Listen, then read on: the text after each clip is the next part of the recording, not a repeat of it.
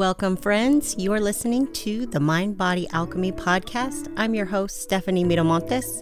This is where intuition meets education in the realms of spirituality, fitness, mindset, and more, all to create lasting change. Welcome to the podcast, and thanks so much for being here.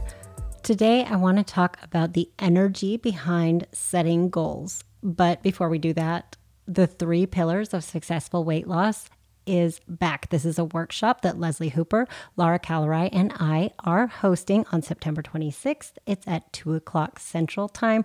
I'll tell you a little bit more about it later, but I just want to put it on your radar. And if you want to sign up, of course, the link is where you always find it in the show notes. All right, so let's talk about goal setting and the energy behind it because this is huge. When you're setting goals, oftentimes you're thinking about the outcome that you want, and that's totally fine and absolutely normal. But the energy behind what you're going for and why you're going for it is going to determine how you go for it, the steps you take, whether or not you get there, and if you do get there, how it's going to feel to be there and whether or not you're going to be able to sustain it slash stay there. So that's a lot. So we're going to dive into that today. So I want you to consider how you currently set your goals. What outcome are you looking for? Maybe you have goals right now. Maybe there is something that's really at the forefront of your mind and you're thinking a lot about it. And you already have something that you can use when you're listening to this podcast to break it down and help you achieve these goals when you consider the goal that you're setting, I want you to also look at where are you right now? When it comes to this goal, where is your skill set when it comes to reaching it? Do you have all the knowledge that you need? Do you have the know-how? Do you have the time, the availability, the energy? Do you have the mental and emotional bandwidth? Do you have the support? Do you have everything that you need? Where are you currently at versus where you're going? Now, as you kind of look at where you're at and where you're going, I want you to do a little bit of a scan, check in with yourself, and notice how you're feeling. Is the goal that you're going for coming from a curious place? Are you wondering what it'll feel like? Are you wondering what it'll be like? Or does it feel like it's absolutely necessary? Is there a pressure behind it? Not a pressure to succeed, but the pressure behind succeeding that means something about you? Is there a pressure that says if you don't get there, then your self worth is at risk? Are you excited about the process, even if you're a little nervous? Or are you just desperate for the outcome? I want to talk about when I was at my leanest because it's a really good example of how setting a goal from a place of desperation really looks versus how I set my goals now. So, when I was at my leanest, I had worked really hard to get there. I was disciplined. I worked at every single thing that I was told to do. I weighed, measured every drop of food. I carried food into restaurants. We joked that it was called purse chicken. I walked around with a cooler if I didn't bring my own food in, then I would bring a miniature scale in order to ensure that I could be as perfect as possible. I never missed a workout. No matter how bad I hated it, no matter how tired I was, I got it done. I did every check in, I crunched every number. I'm telling you, I was perfect. I drank every ounce of water, I did all the things. I didn't decline social events, but instead I went and then I'd drink sparkling water and then I'd run outside to my car and eat when my timer went off because nobody wants to bring cottage cheese into a bar. But there was no way in hell I was going to miss a meal when I was scheduled to have it. I was so proud of myself and my commitment, but I did not see at the time how disordered my behavior was. I was praised for sticking to it by the same people that would give me this side eye while secretly thinking that I was very strange and something was probably wrong with me. And when I completely lost my shit and I began regaining my weight and eventually regaining all of my weight, I would often look back at that version of myself in awe. I was amazed at how strong I was and how committed. To be honest with you, I'm still amazed at how committed I was, but no longer for the same reasons. And at the time, I kept trying to go back there. I just wanted to be her again. I kept trying to bring that version of me back. I'd try to channel her. I had painted this picture that everything was great and that I was happy. But that's a lie. I wasn't happy. I was desperate. I was a cheap version of happy. My hair was falling out. I was waking up hungry. I was dreaming of food and dreaming of cheating on my diet and, waking up feeling terrified. I was afraid of food, and it was the same foods that I couldn't resist when I'd finally quit dieting. I will say, my grit was impressive, and it's good to know that if push comes to shove, I know how to stay committed. But I haven't experienced that same level of discipline and complete shutdown, quite frankly, of all of my intuition for anything else past or present. I wasn't well. My body wasn't well. I was cold all the time. My mind wasn't either. I was stressed. I was worried.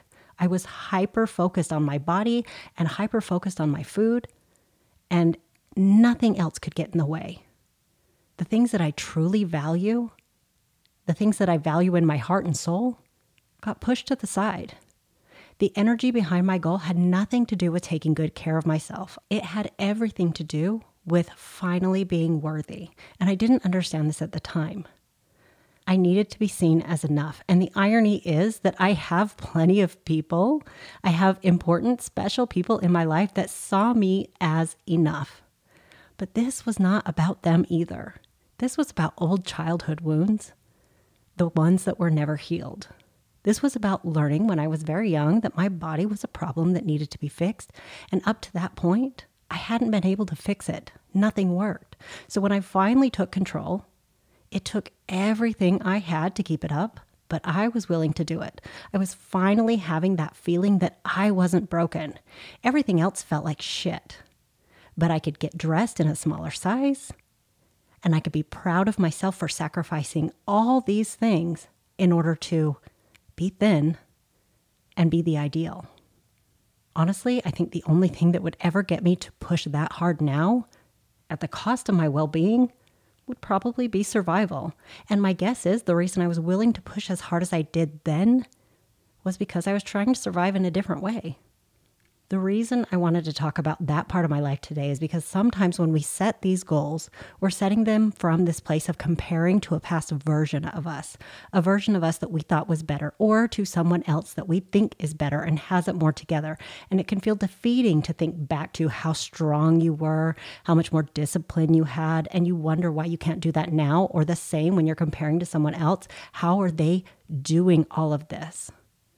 You might be telling yourself if you could only do that again, there's no way you would let go this time. But I want you to go a little deeper than the surface of what you want. I want you to ask yourself why you want what you want.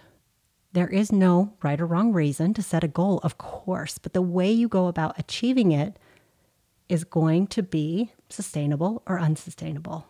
It's going to be something that makes you better, smarter, more skilled at getting to and keeping the thing you want, or it's going to teach you to do desperate things from a desperate energy because you're desperate for the outcome, and then you'll stay desperate to keep it while you're barely hanging on.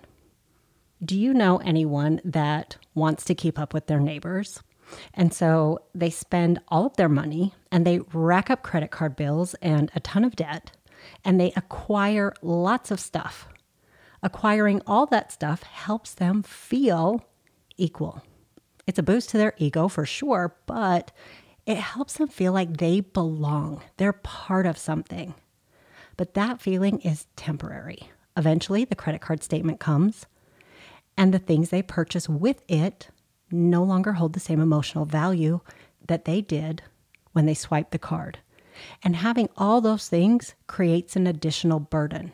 Not because they now have credit card bills to pay with money they may not have, but because they already set a standard for themselves that they get what they want when they want it at all costs so they don't have to feel like they are less.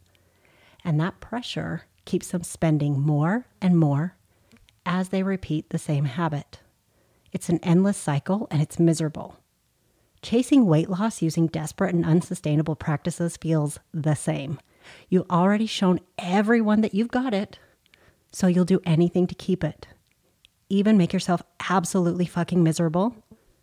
You're willing to risk memories, connection, energy, time, and brain power in order to keep up the illusion that you have finally made it. And when it all comes crashing down, it's excruciating. You would think, by the way that I talk about this, that you should just take the easy way out. You should never think about food or your body again. That's actually not what I'm saying at all. All I'm saying is that goals are normal and they should be fun.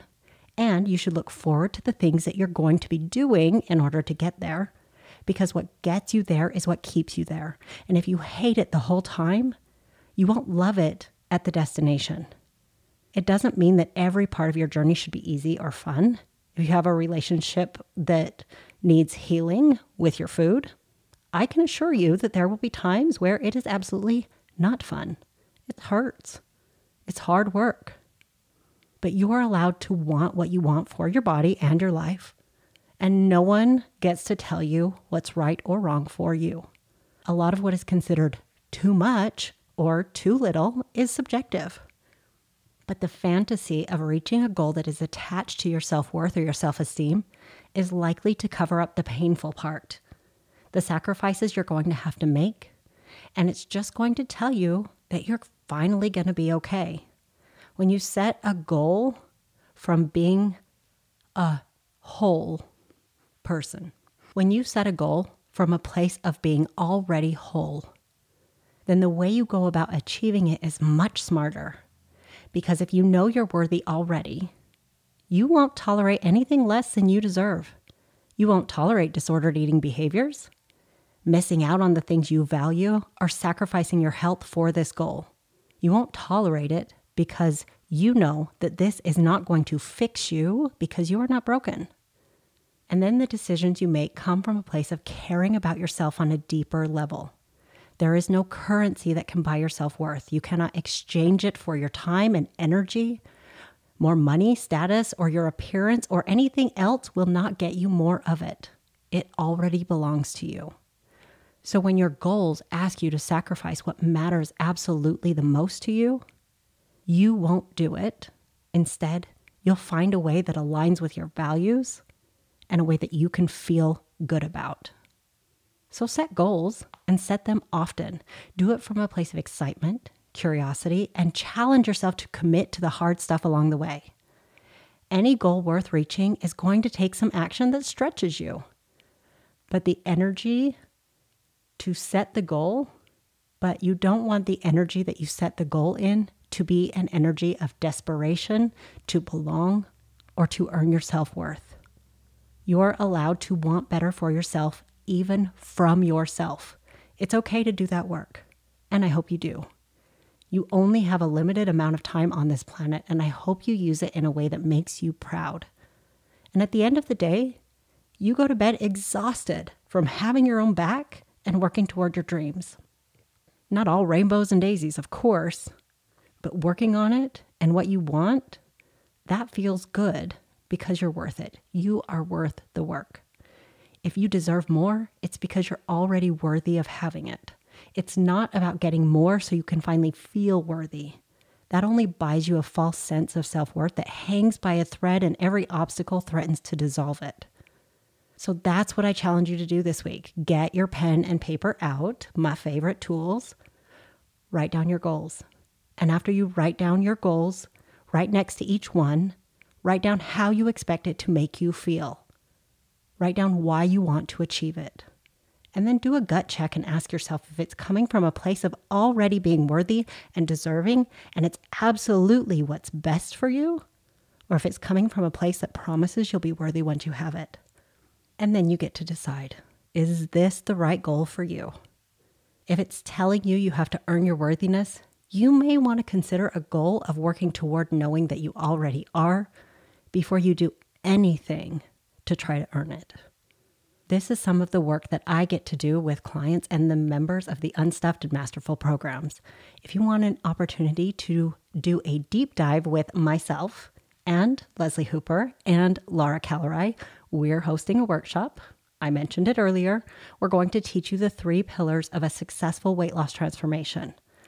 We're going to teach you the tools and skills that we each use to change our relationship with our bodies, our food, and our minds. And these are the tools that helped us lose the emotional weight that was on our bodies so we could lose the physical weight that we were carrying around as a result.